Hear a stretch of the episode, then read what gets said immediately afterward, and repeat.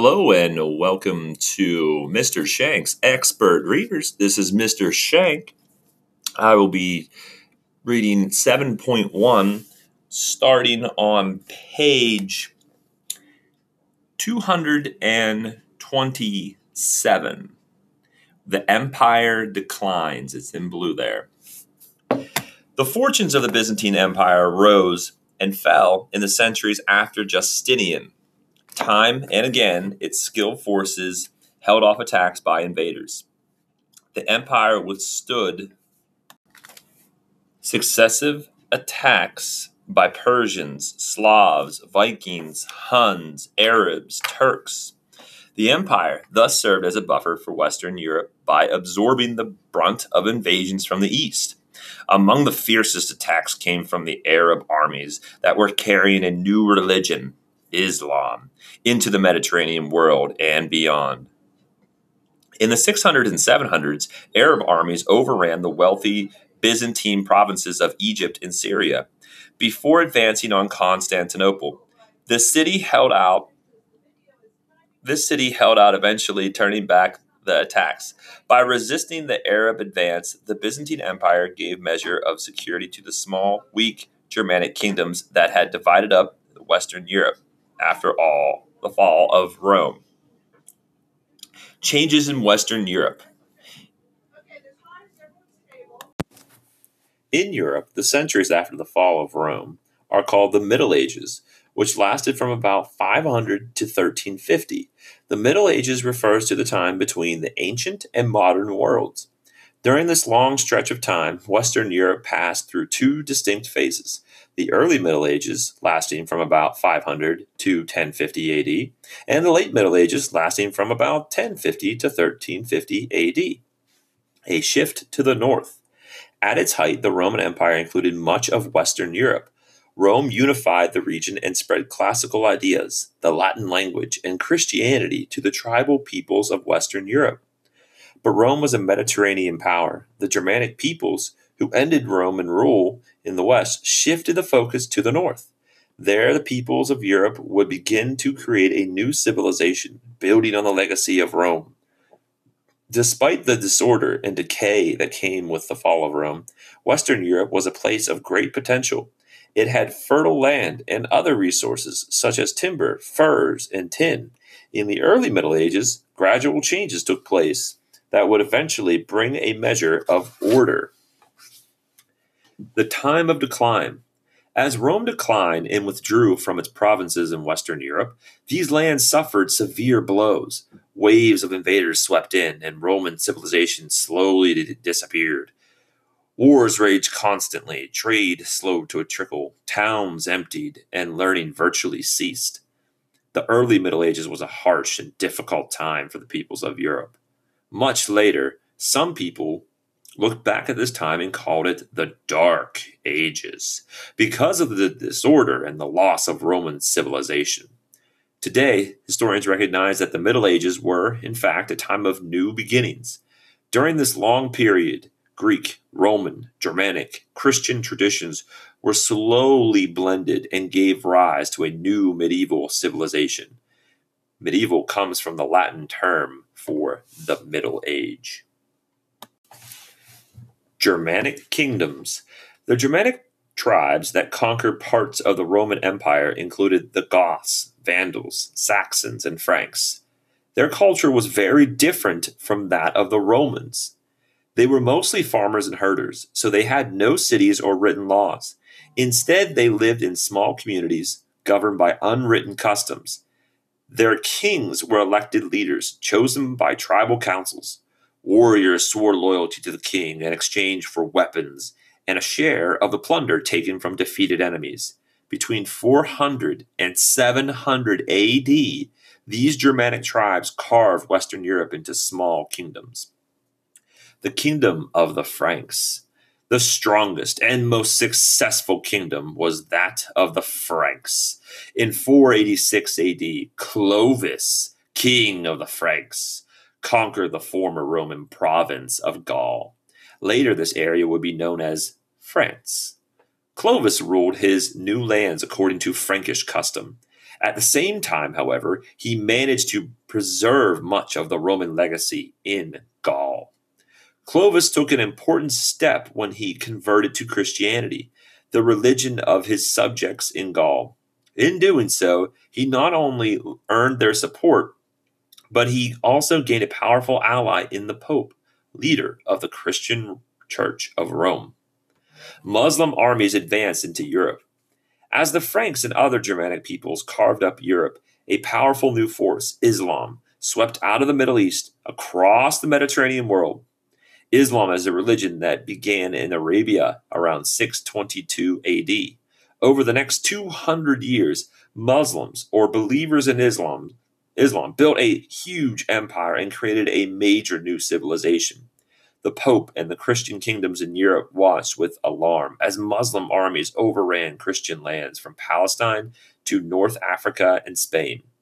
When a Muslim army crossed into France, Charles Martel rallied Frankish warriors.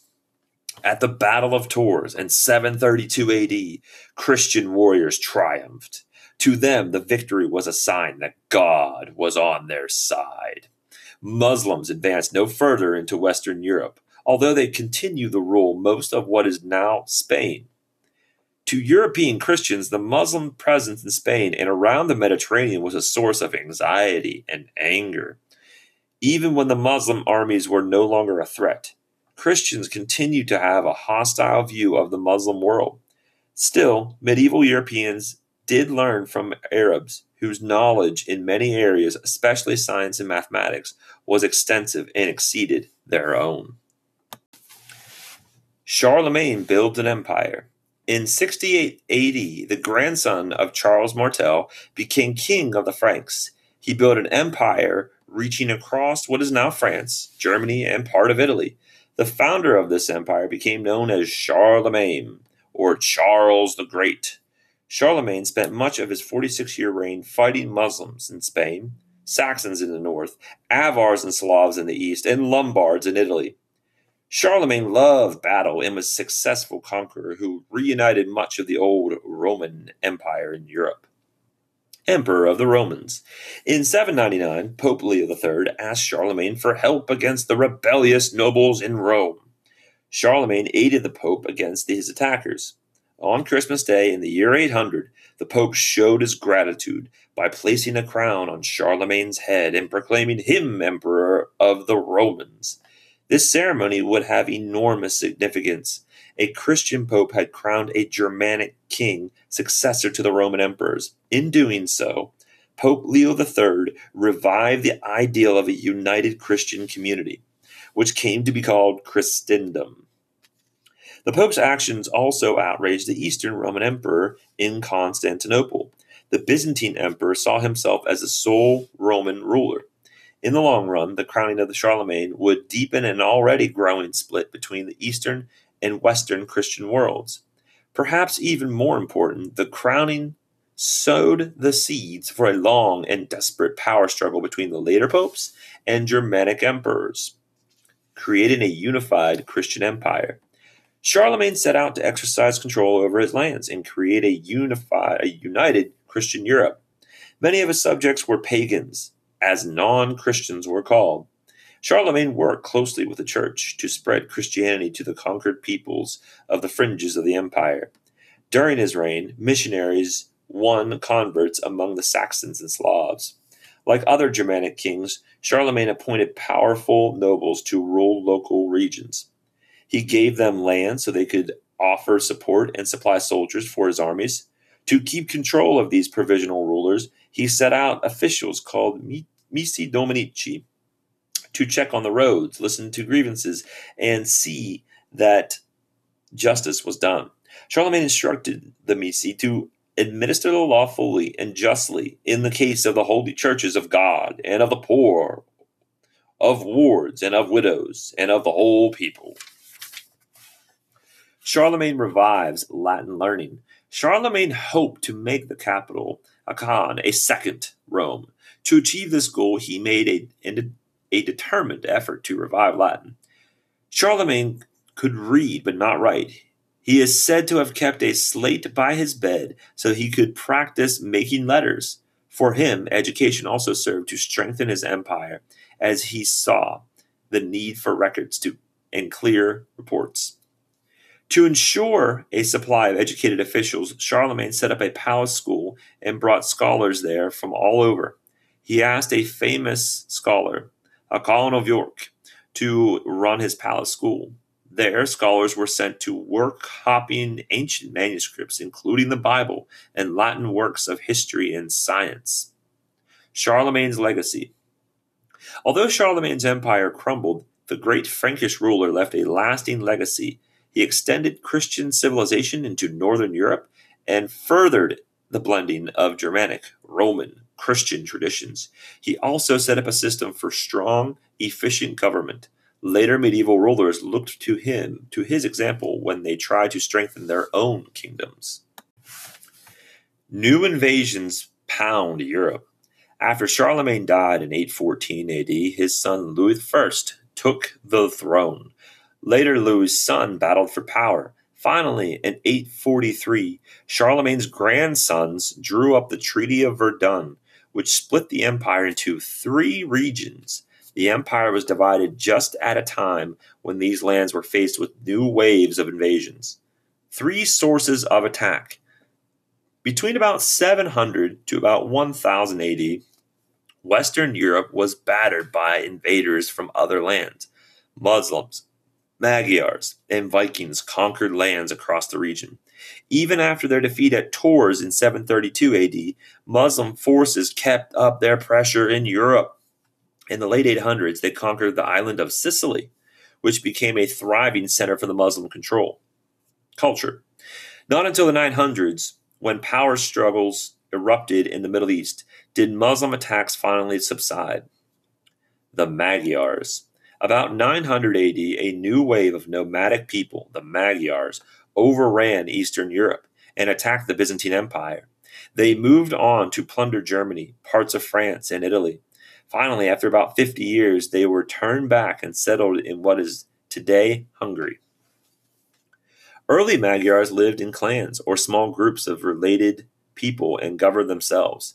These groups were primarily nomadic and spent their time herding animals. In the late 800s, the Arpad dynasty was founded and the government began to unify around the dynasty's leader. By about 1000, most Magyars had become farmers and were no longer nomadic. The Magyars were pagans, however. Christianity was spreading rapidly during this time, and many Magyars gradually converted to the new religion. Viking raids from the north.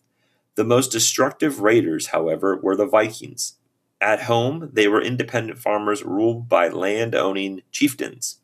When they took to the sea, they snapped the last threads of the unity in Charlemagne's empire. These expert sailors and ferocious warriors burst out of Scandinavia, a northern region that now includes Norway, Sweden, and Denmark.